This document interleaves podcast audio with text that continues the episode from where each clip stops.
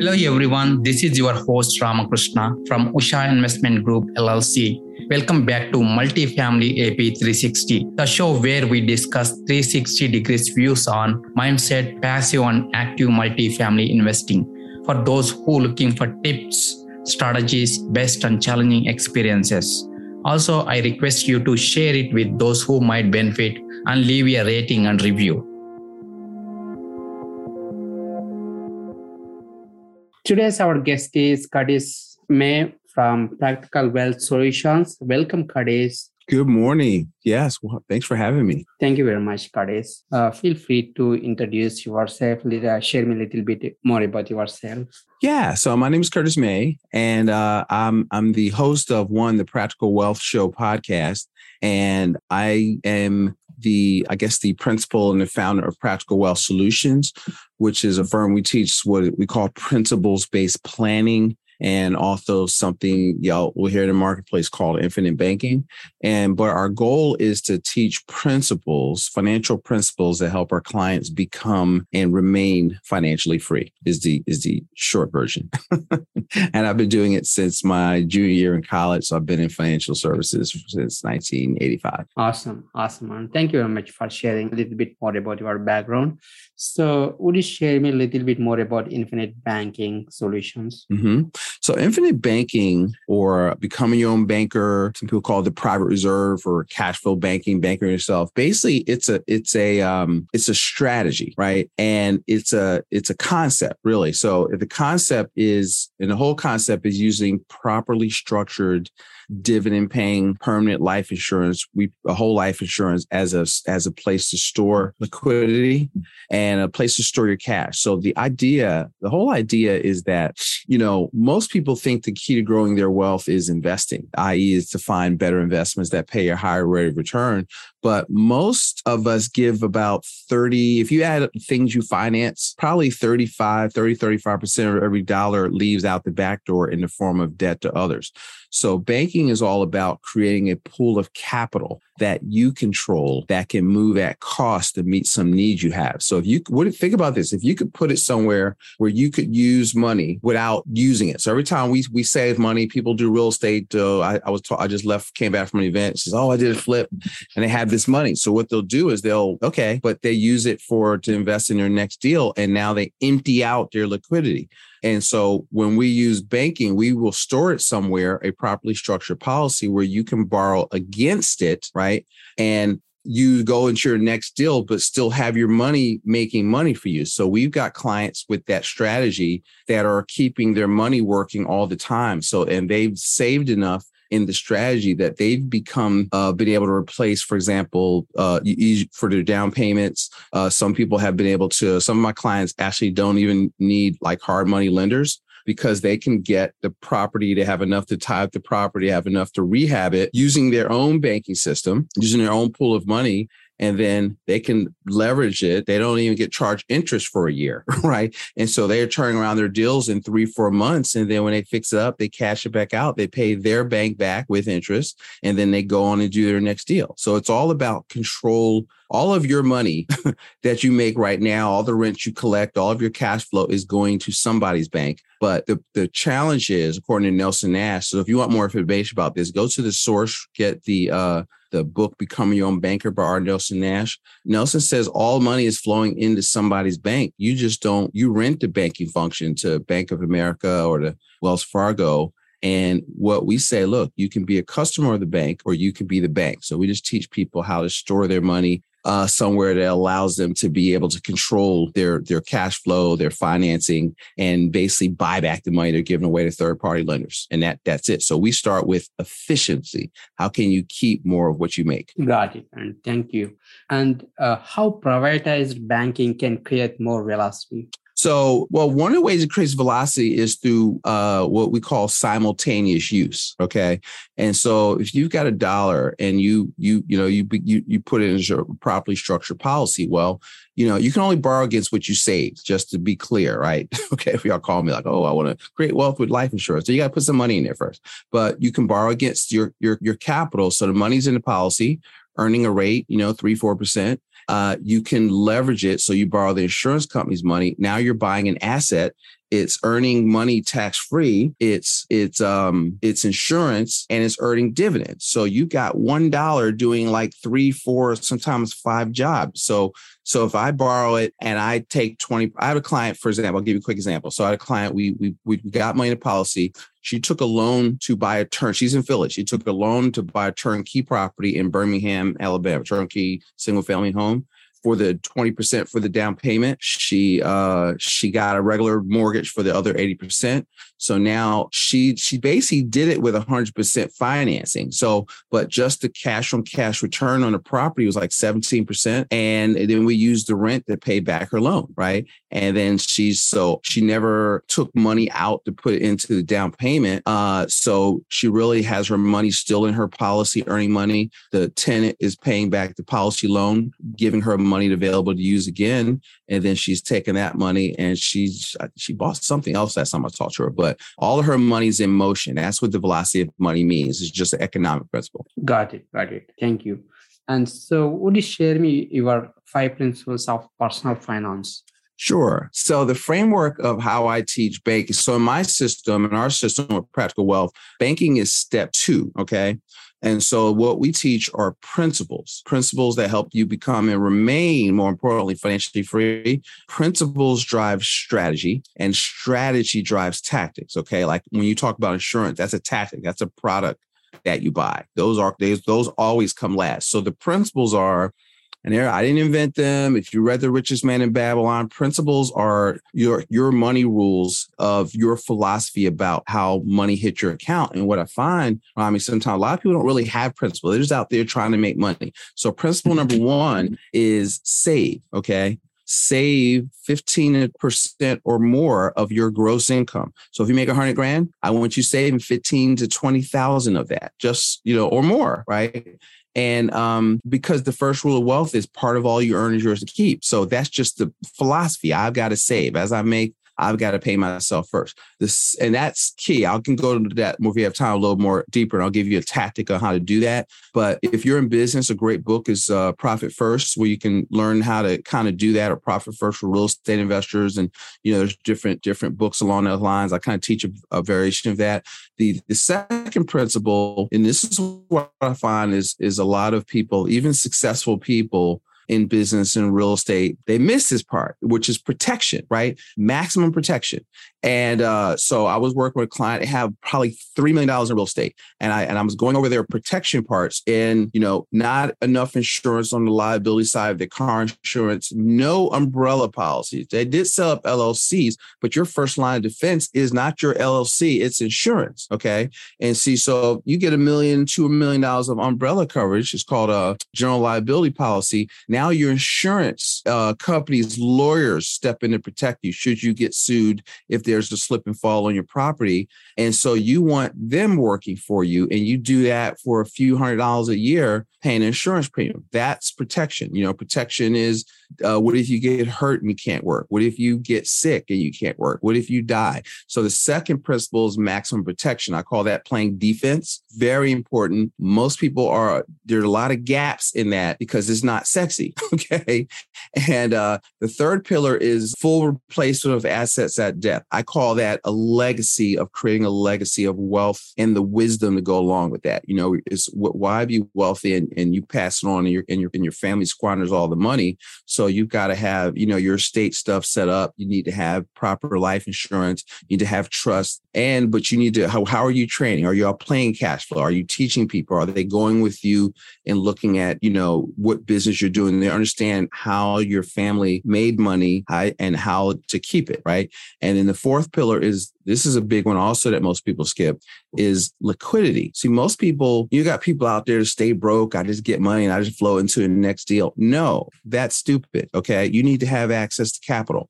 And so we teach people to have 90 days as your emergency fund and six to 12 months of your income liquid. Now, I'm saying the cash in the bank, but you know, we store it in in the infinite banking strategy, but you need liquidity, money that's liquid. You can use it. You have control and it's guaranteed. that savings.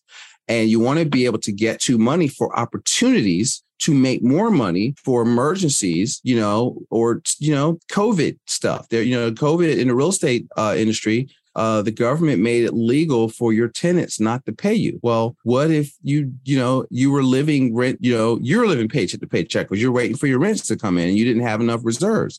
That's what you got to focus on. And then if, if you don't need it, then you've got money to take advantage of people that not take advantage, but take advantage of opportunities that present themselves because you're liquid and you can buy somebody's business property for you know pennies on a dollar. Okay. The, and the last one, uh, Rami, is velocity, right?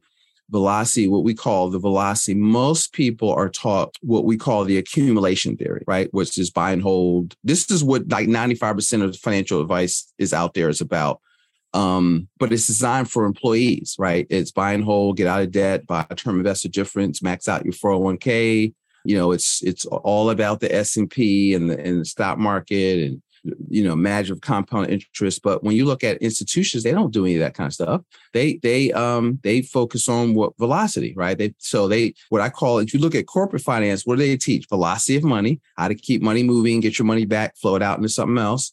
They buy assets. What's an asset? Something that pays you to own it. So they focus on cash flow guys you cannot eat equity. Equity net worth is is okay it's a good metric but that's not the metric that's important. You need cash flow. Cash flow allows you to go on vacation stay on vacation. Equity doesn't do a damn thing and then um, uh, as a lead indicator. So maybe it's a lag indicator, but it's not a lead indicator. The fourth, and then it's they focus on leverage using other people's money, and then um, whereas in velocity method, you know, uh, institutions use permanent insurance as where they store the liquidity. So principle five is understanding that investing is not about buying something; it's really more about becoming something. You know, you become an investor, you become a good business person, and you want to work on that transformation folks. Investing is not risky. Being uneducated is risky.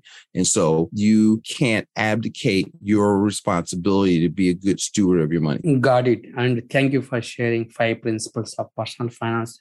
Mm-hmm. a really great concept. Thank you and would you uh, elaborate a little bit more about your, you know, investing uh, three rules of investing? So three rules of investing. So what I do is basically I teach the five principles and three rules of investing. So investing rule number one is invest in your expertise, invest in yourself, invest in becoming an expert, invest in what you know. Okay you know your business, you know real estate, you know cat, you how to develop cash on cash return. You know, you invest in what you know. The second rule is is um, invest in what you can control, which you can influence the outcome. Does it cash flow? Can you, through some sweat equity, improve your performance by what you do? Okay, not hoping some market goes up or down that you can't control. That is definite by definition not investing. That is speculating. Okay. And the third th- rule that we teach our clients is stop, don't chase returns. So most people are chasing returns. You can't do that. You have to become an expert at something, invest in which you can control and stop, stop chasing returns. Okay. Stop having fear of missing out. Stop putting money into, oh, I heard crypto was great. Well, maybe it is, maybe it's not. What do you know about it? Because if you don't know about it, you're speculating, right? And you're you have fear of missing out and you may get lucky, but you know, that I wouldn't bet my life on that, you know, semi-control freak, Robbie. So I want I need to know what's going on. And um, you know, when you know what's going on, you need to understand economics a little bit. If you know what's going on, you'll know what to do. You know how to position yourself and see opportunities coming down the pike if you'll pay attention. Got it. And loved it. Loved your uh, three rules of investing. Let's shift towards another concept called cash flow mapping. So, would you share a little bit more about that concept, Adi? Yeah. So, most wealth, this is really important because this is what I've found in working with people over the last 30 years or so is that most wealth, two big problems. One is most people don't have enough capital, enough liquidity. But the number one reason why they don't is because they fall prey to what I call Parkinson's law, which says that expenses rise to meet income. So if you make it, you will spend it if you don't have a system for uh, managing cash flow. So some people will call it a budget. We don't like budgeting because budgeting is like driving a car. It looks at history. So it's like driving your car looking through the rearview mirror. We teach people to run, I mean, drive looking through the windshield. So you want to manage your money. And when it hits your accounts, you need to tell it where to go instead of asking where it went. So what we have a, a, a tool called a cash flow map where we actually will look at your personal map and show you how to organize it into, you know, like a couple of different buckets. You have an income bucket, you've got fixed bills, you've got variable bills, you've got savings. And so instead of having all of it in one account, we show you how to segment it so you can see what's going on. And I tell well, look, I don't care about budgeting. If you can save 20% of your income, I don't care what you do with the rest of it. But you need to get control of your money. You need to create what we call a lifestyle ceiling because you make more, you'll spend more unless you pay attention. So we say, tell your money where to go. And what one of the, the trick is to is to one, you got to identify, you know, so I'll give you a quick, quick thing. So you'll we say, look, all right, look at your fixed bills. What is fixed? Mortgages, credit card payments, subscriptions. I would organize into one that into one account. When money comes in, I would we we teach people to create a wealth, uh, what we call a wealth capture account and then take 15% off the top. If you have a job, have, you know, set it up so it goes in automatically, savings account or checking account. And then you have a variable account and you might have either a, a, checking account is the only thing I'll let you have your debit card with, or either a credit card. And then you just sort out like if it on the on your what I call variable money, gas money, eating out, figure out what you need a week and put that money into the account. Okay. Or do it on a credit card, but you have to zero the credit card out at the end of 30 days. And we organize that. And then what you do is you'll start to see I have people that have never had any money. I've had them set up that wealth coordination coordination account and we got control of their cash flow and now we're we're you know helping them pay down their their non-preferred debt their credit card debt so it's just a service that we offer. Uh, if you want a primer on how to think like this especially if you're in business a great book uh, that kind of helped me think about this uh, profit first by mike Michalowicz, you know and it's basically the envelope system for business owners. If you read the richest man in babylon part of all you earn is yours to keep you know you got to make yourself a priority. And so we have a, you know, I have a, if I can find a link, a, a book where we give out the um a, a, a, free report called link. I'll, I'll give you for the show notes that we give out a, a report called budget stink okay and we'll go over some exercise to show you how to do that and if you like that you can reach out to my office and we'll we'll set up a, a short uh, uh, talk to show you how it works. But that's that's what it is. It's basically tell your money where to go instead of asking where it went. Most wealth is lost by how people manage or don't manage their money. So step one is get control of your cash flow. Cool and thank you. Thank you for sharing cash flow mapping concept and uh, let's shift towards some personal questions so would you share any any one personal habit that have impact on your you know your life yeah, um, staying in shape. Okay, you, you, need energy to build a business. I would say personal development is big. That's that's a major factor of you know reading, um, going to you know events, masterminds, and just constantly what I call as you know I'm a basketball player working on my game. And so you've got to get around winners. You got to get around people that are doing what you want to do. They stretch you because you can't you can't expand your own vision. So that's, you know, really focusing on personal development, reading 10, 15 pages a day is something I do religiously. Awesome. Awesome. And any books that have impact on your life? Oh my God, where do we start?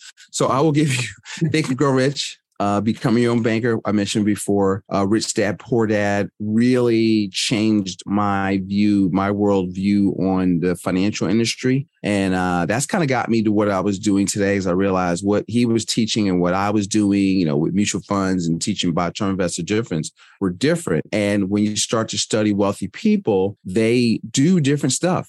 okay.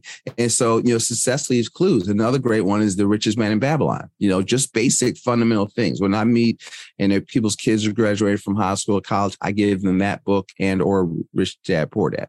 Cool. And thank you. And how can listeners can connect with you, Curtis? So I would say the the first thing I was is uh, check out the podcast, the Practical Wealth Show on iTunes or wherever you listen to shows. Um, and, and, our YouTube channel. And then if you want to, you know, talk, you know, have a conversation, if I said something crazy that intrigues you, you can always go to uh, Practical Wealth Advisors and click or to my Instagram channel uh, and just look up Curtis May and click uh, in my link tree or at our website, click apply to work Curtis, and we'll, we'd love to have a short conversation with you. And um, this is a long title. So I would give you two things. I'm going to give you one for the show notes to how to get the cash flow map report. And if you will text P Wealth, P W E L T H to 55444 um, we'll we'd love to send you out a, a free report we have called "Creating Wealth Using the Velocity of Money." Thank you, thank you for sharing that, Curtis, and thank you, and thank you for adding value by sharing like five principles of personal finance and three rules of investing and cash flow mapping. Thank you very much. My pleasure. Sure. Thanks for listening to Multifamily AP 360. Check out the show notes and grab the freebie on our website, ushacapital.com. Also, if you enjoyed this episode, share it with those who might benefit and leave a rating and review. Follow me on my social media. Thanks for tuning in, and I will see you next time.